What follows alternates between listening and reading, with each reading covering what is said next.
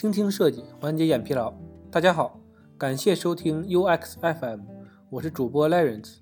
你可以在微信公众号中搜索 UX FM，关注我们的最新动态。今天分享一篇来自于人人都是产品经理网站的文章：Airbnb 设计总监如何理解设计通才？无人驾驶汽车行业和以社区为主的酒店行业有什么共同点呢？从外部来看。两者似乎并没有任何共同点。然而呢，根据我自身之前在 Uber 和 Airbnb 的工作经历来说，我发现设计一系列不同的产品，其实需要的是相同的技能。当然了，你可能会问我，设计师怎么可能从一个行业跨到另一个行业去设计不同的产品呢？对于这个问题，我的答案就是：学会做一名设计通才。往好了说，设计通才呢，就是对各方面看得一清二楚的人。但从相反的角度来讲，也可以把设计通才理解为杂而不精的人。专才呢，才能够轻松的在某个领域内展示出独特的优势技能，但通才却做不到这一点。让自己啊成为一名设计通才，让我变得更加灵活自信，从而呢让我有机会接触到更多的领域，并有效的解决了更多的问题。虽然我的同伴和同事都能理解我的观点，但是我发现。人们呢，却并没有过多的关注这个方面。对我而言，所谓设计通才，其实呢，就要掌握以下六个方面的特定技能。技能一：富有深度的策略性。要做到有策略性，首先呢，必须了解你目前所处的位置，同时呢，认清自己长期目标规划。你的策略实际上就是实现这个长期目标而将要走的路。做到策略性的设计呢，就是说带着特定的目的去设计。通常情况下，这个目的啊，就是要实现业务的增长。然而，更重要的是，在作为业务和用户之间的中间人方面，富有策略性，以及在单单为业务增长做设计这两方面存在明显的区别。在 Airbnb，我们的商业目的就是要成功的售出线下旅行体验。Airbnb 有自己的网页端和移动应用端，但几乎所有的用户体验呢，发生在真实的世界中。为了明白用户的需求和动机，我们必须要了解人们旅行背后的心理学。旅行呢，可以让人拓展眼界，接触新鲜的事物，同时呢，增长自我的存在感。来到 Airbnb 的用户，必然呢是带着这个目的来的。因此呢，我们在设计产品的过程中，也采用了这个方法，通过专注于故事讲述，让用户了解 Airbnb 可以为其带来何种体验，而且呢，这种体验。是在其他旅行过程中无法享受到的。最后呢，专注于业务增长的设计，同时呢，还需要注意道德底线。作为设计师，总是可以在用户需求和业务需求之间找到各种机会，他们总是在不经意间呢出现在你的眼前。想要得到这些机会，就必须要有一个策略性的心态。技能二，设计啊要做到证据导向。对于数据导向这个术语，许多设计师呢可能会不屑一顾。并且认为数据啊无法解决很多方面的问题。他们认为数据不是描述性语言，无法传达出用户的态度、信念、动机以及使用产品时的疑惑等方面信息。而这些信息呢，对移情设计方面却不可或缺。此外，在设计的定性研究方面也存在一定的局限性。对此，一个普遍的错误观念是，用户调查的目的在于验证假设。然而，如果这样理解的话，你会在本质上认定自己的假设是正确的。所以呢，更重要的是要做到像科学家一样，通过恰当的方式方法来展开定性研究，同时呢，测试并验证每一种假设。在 Airbnb，我们更习惯于证据导向，即在定性研究和定量研究方面保持平衡，并且呢，在局部最大值的基础上探索更多的可能性。如果产品是面向全球用户的话，那证据导向的方法呢会更加重要。而这个时候，用户不自我这个道理可能就会更与你产生共鸣了。毋庸置疑的是，的确存在和你相似的用户，但在地球的另一端，用户呢很有可能完全和你不同。去年秋天，我们团队一位数学科学家跟我们分享了一个分析结果，他提到，来自某些特定国家的用户。使用 Airbnb 的习惯呢，也存在天壤之别。对于这个问题，我们团队内部有过深入的探讨，然后呢，结果并没有太大的收获。于是不久之后呢，我们实地到访了这几个特定国家中的某个国家。我们的出访团队中呢，有负责不同职责的同事，包括设计师、调研员、工程师、数据科学家，以及我们的产品经理。从自身专业出发，带着稍微不同的看问题角度，每个人呢都认真了解了当地社会的环境和习俗，因为当地网络问题而导致移动应用性、体验以及竞争格局方面的内容。我们通过共同参与设计来了解现有客户和新客的旅行需求。在实际到访后，我们每个人都获得了丰富的见解收获，同时呢，各自总结了一系列的行动计划。包括解决性能问题以及重新设计用户引导体验等。如果仅仅靠数据导向，我们肯定无法获得这么多建设性的反馈。但数据也起到了一定的作用。借助数据呢，我们可以发现更多的问题，从而呢来评估相关解决方案的有效性。第三个技能，懂得讲故事。人类天生就喜欢听故事，因此呢，在设计的每一个环节中，故事讲述都是不可或缺的部分。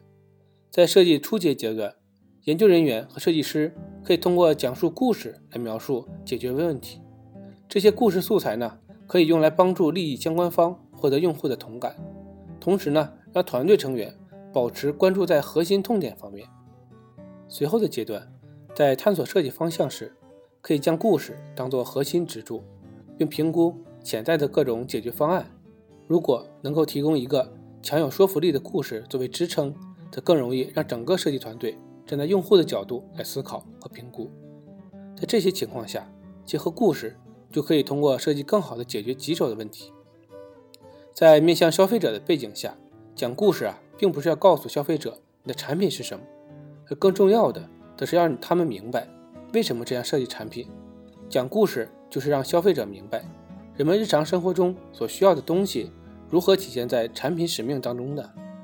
在 Airbnb 要实现这个目的，就意味着不能只盯着交易量来看，而更多的则是要关注如何让用户更轻松便捷地找到住宿的地方。同时呢，还要通过这个故事，让用户感受到每个人其实都可以去到世界任何地方这种概念。通过有内涵的故事，结合社群、冒险以及连接性的元素，我们可以激励更多的用户来使用我们的产品。第四个技能。懂得系统思考，通过讲述故事，我们可以让用户更轻松地了解各种复杂的产品，并与他们产生共鸣。作为这些产品背后的设计师，懂得系统思考则是一项非常关键的技能。所谓系统思考呢，就是意味着要透过现象看本质，并不是所有的事情都是表面显示那样简单的。当你在做设计的时候，几乎没有事情是处于静态的，而许多设计师而言。